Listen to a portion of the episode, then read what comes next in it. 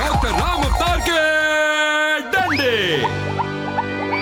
धीरे धीरे धीरे धीरे जो लोग सत्ता में बैठे हैं उनको चारों तरफ़ से एक चाटुकार। सौ बीमार।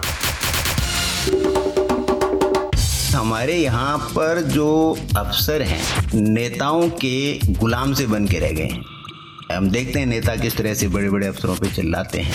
और इससे भ्रष्टाचार का जन्म होता है। तो हमारी जो अफसरशाही है, वो दुनिया की सबसे भ्रष्ट अफसरशाही में से एक है। और भ्रष्टाचार क्या है? एक संक्रामक रोग है।